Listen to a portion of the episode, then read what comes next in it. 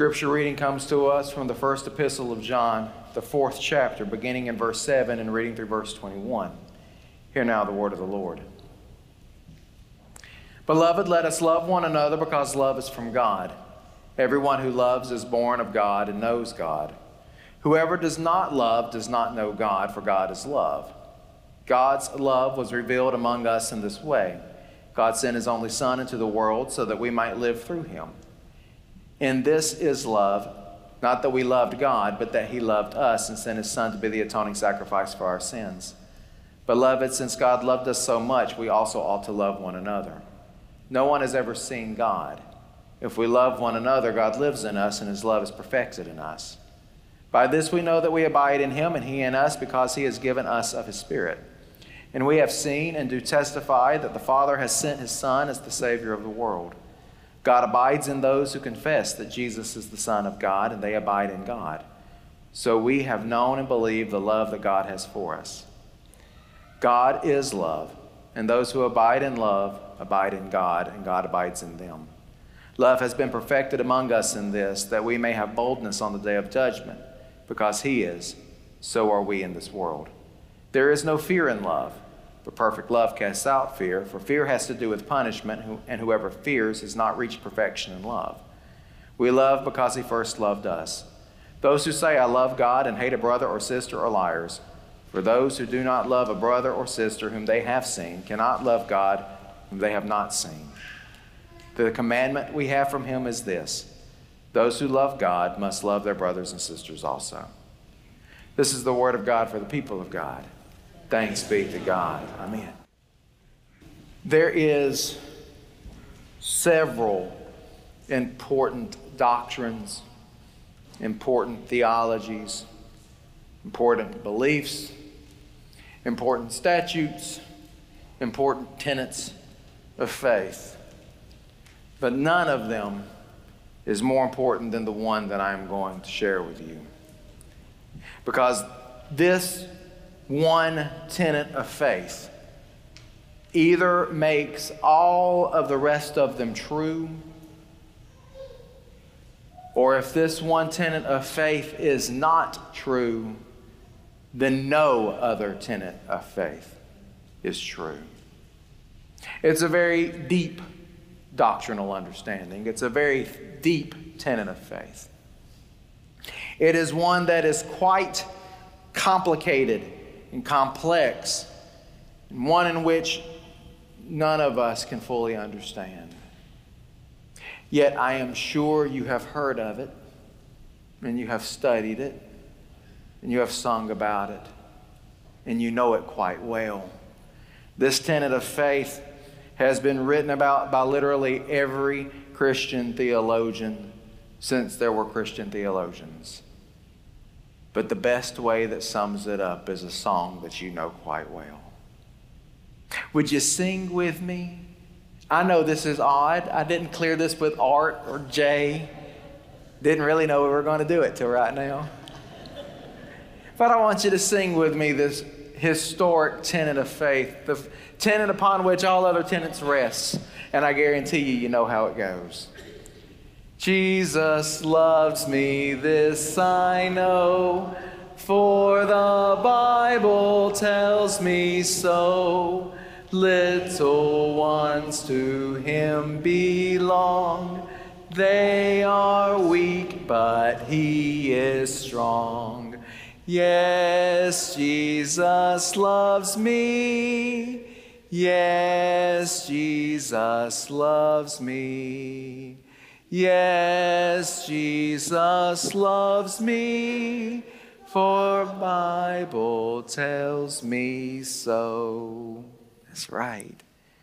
You see, one of the things that we do and we're going to do next Sunday, spoiler alert, next Sunday is the last sermon in our series on First John, and we're going back to John chapter 3 next week, and we're talking about what does it mean to love God and love neighbor. okay? And that's a very important tenet. But the thing that happens is, is that we always get to that and we never stop and consider what does it mean that God loves, that God loves us, that God is love. We hear that and we kind of roll on over with it. God's love and it's great and it's wonderful and we love God and God loves us and everybody let's join hands together and sing kumbaya around the campfire because that's what love is, is this wonderful feeling of emotion. That is not scripturally what love is about. Love, from a scriptural standpoint, has nothing to do with what you feel, what you think, and what your opinion is. Did you know that? Yeah. Sorry, I know some of you are looking at me funny. It's a commandment. Did we miss that somewhere? I don't know how many of you have served in the military. I, I, I do, and, and I enjoy it most of the time but they're called commands and orders when one who is an, authority issues instruction to you. And do you know, in all of the commanding officers that I have had that have issued me a command or an order, not a single one asked me my opinion about it. Not a single one of them stopped and said, Well, you know, if you don't feel like doing this, you really don't have to. Jesus' command is that we will love one another and we will love the world. Guess what? That means it doesn't matter what you think about it, what you feel about it, how that strikes you. What about these other people? Nah, it's a command.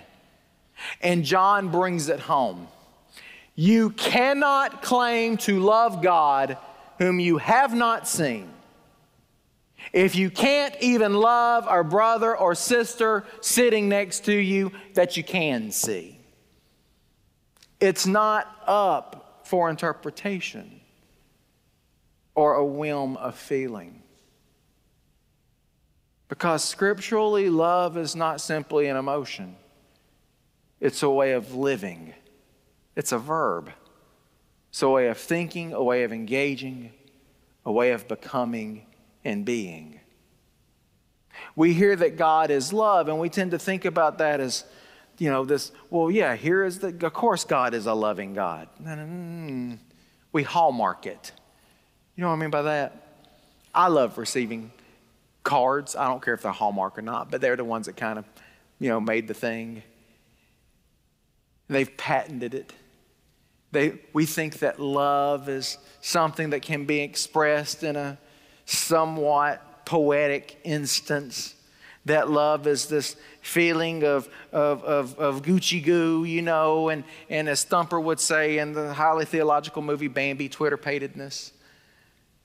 We think of love as being this, this, this thing that we fall into or out of, or a love is simply the way that families connect and that we treat one another.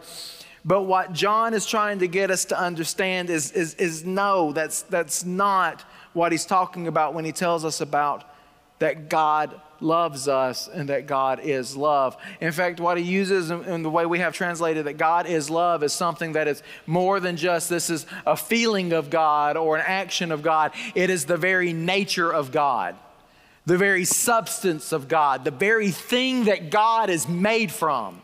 Isn't something so tangible but it's that God's very nature is, is love, is agape, self sacrificing love. That's the reason why he says, and we know that this is true because how does the Father show this? Self sacrificing of himself when the Word takes on flesh to come and dwell among us, to die on the cross for our sin, and to rise on the third day in Jesus Christ. That this notion of love is not something that we have made it to be where. I've been thinking all week about a good way of saying this, and I still haven't got it. So lucky for you, I'm just going to say it. Or lucky for me, or bad luck for me. We'll see how this goes. Have you ever noticed that in a lot of the ways that we talk about love or hate, or truth or sin or, or right, wrong, good, bad, however we want to define this.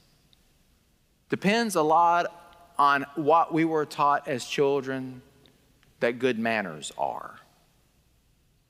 We were taught as children that when we are loving, then that means we don't say anything harsh or, or fussy. That love means getting along, sharing, holding hands. But when we look at the love of God, this love of God that we experience through Jesus Christ, it includes things like not condemning the outcast, not pushing down the one who is caught in the middle of their sin. The love of God also can include overturning tables in the middle of a church service. The love of God can also include making a whip out of cords to drive people out of the temple who are blocking the way of those who are trying to come in. Is Jesus Christ not loving? Do we not believe that Jesus is loving? Then this love of God isn't just dependent upon what we think about it or how we feel, how loving we feel in a moment. It's how do we engage the world around us as ambassadors of God? You see, the reason why this is so important for us to wrestle with is because we profess to believe that Jesus Christ is the Son of God, that Jesus Christ is in fact God, that the Son is one with the Father, that the Father is one with the Spirit, that the Spirit is one with the Son, and that if God is perfect, the Father is perfect, and Jesus is perfect, and the love of God is perfect, then that means everything that Jesus did is also perfect, right? Follow my train of thought? And if everything that Jesus did is perfect, and we really take that into consideration, then it's really going to push sometimes on what we think love looks like. That love isn't always butterflies and rainbows and unicorns and things that fit neatly on a card or that can be wrapped up in a package. That love is hard conversations that love is refusing to give up on another even when they are giving up on themselves. That love does not wonder about how they're going to, how they're going to be treated or, or how they're going to be, be, be received, but that rather that love is about doing what is necessary in the moment to reach another person desperately needs that outreached hand that God's very nature being love is the reason why the book of Genesis exists. That the fact that God's very nature being love is the reason why Christ came. That the reason why we have the prophets. Name a single tenet of our faith that does not rest on the understanding that God is love and that God loves us. I hate to tell youth ministers and children's ministers this, but when they're having discussion in, in the group and the kids, when I was a youth pastor, they used to do this. They just look at me and they would say, Jesus. That really is the answer. That really is the truth. Why did God send the Son into the world? Because God loves us. Why does God forgive sin? Because God loves us. Why does God give to us this day our daily bread? Because God loves us. Why does God show up every single moment of every single day of our lives? Why is God with us through every trial, every tribulation, every, every broken heart? Why is God with us through every situation? Because God loves us. Because that's the very nature of God. And as we live out our lives following the example of Jesus Christ, it does not matter how many verses of Scripture we can quote. It does not matter how many Bible studies or Sunday school classes or worship celebrations we attend. And again, I know capital campaign coming up, really bad time to say this. It does not matter how much money we put in the collection plate. If we are disciples of Jesus Christ, then what matters is how are we being transformed by the love of God to love the world like God loves the world. Because everything that matters comes from that.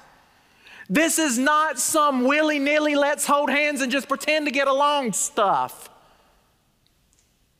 This really does change lives. When we refuse to reply, reply to evil with evil, that makes a statement. When we refuse to go along with whatever sounds good, that makes a statement. Whenever we refuse to not give up, and it is done in genuine love, that transforms lives. Do you realize that every mission and every ministry that we do, the answer for it is because God loves us and we want to share the love of God. Why, why do we hand out diapers? Because we want to share the love of God. Why do we have a food pantry? Because we want to share the love of God. Why do we go with Under the Bridge and feed the homeless? Because ultimately we want to share the love of God. Why do we have a children's ministry? or a youth ministry? Why do we have a music ministry? Why do we gather together? Why do we go to have Sunday school classes? Are you seriously sitting here telling me that there is nothing else you could be doing on a Sunday morning? When some of you, this is the only day off you get during the entire week? Why do we do it? Because we've experienced the love of God. We're learning to share the love of God. And we want to grow in the love of God. John tells us in chapter 4, kind of the climax of his letter. That's the whole point. Everything else will get figured out. Everything else finds its place, everything else finds its purpose, everything else finds its meaning. So long as we understand that the God that we serve is a God whose very nature is love. That everything else gets its meaning and its power from the fact that God so loves the world.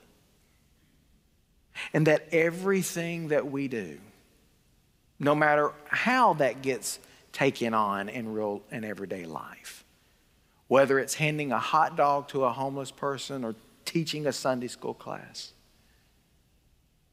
That everything that we do comes from that. That the God that we serve, the God that we serve, so loves the world that he gave his one and only Son, so that whosoever would believe in him would not perish, but have everlasting life. Indeed, the Father did not send the Son into the world to condemn the world, but rather that the world might be saved through him. Everything bears witness to this. May we bear witness to it too. In the name of the Father, and the Son, and the Holy Spirit. Amen. Hello, my name is Kevin Payne, and I'm the senior pastor here at Bluff Park United Methodist Church. Thank you for joining with us in our podcast of our worship celebration, the sermon this past week. I pray that you found it a blessing and that it enriched your life. If you are ever in our area and would like to join with us in person, we are located at 733 Valley Street here in Hoover, Alabama. Our service time is 10 a.m., and we would love to meet you. I pray you have a blessed week and hope to see you soon. Bye now.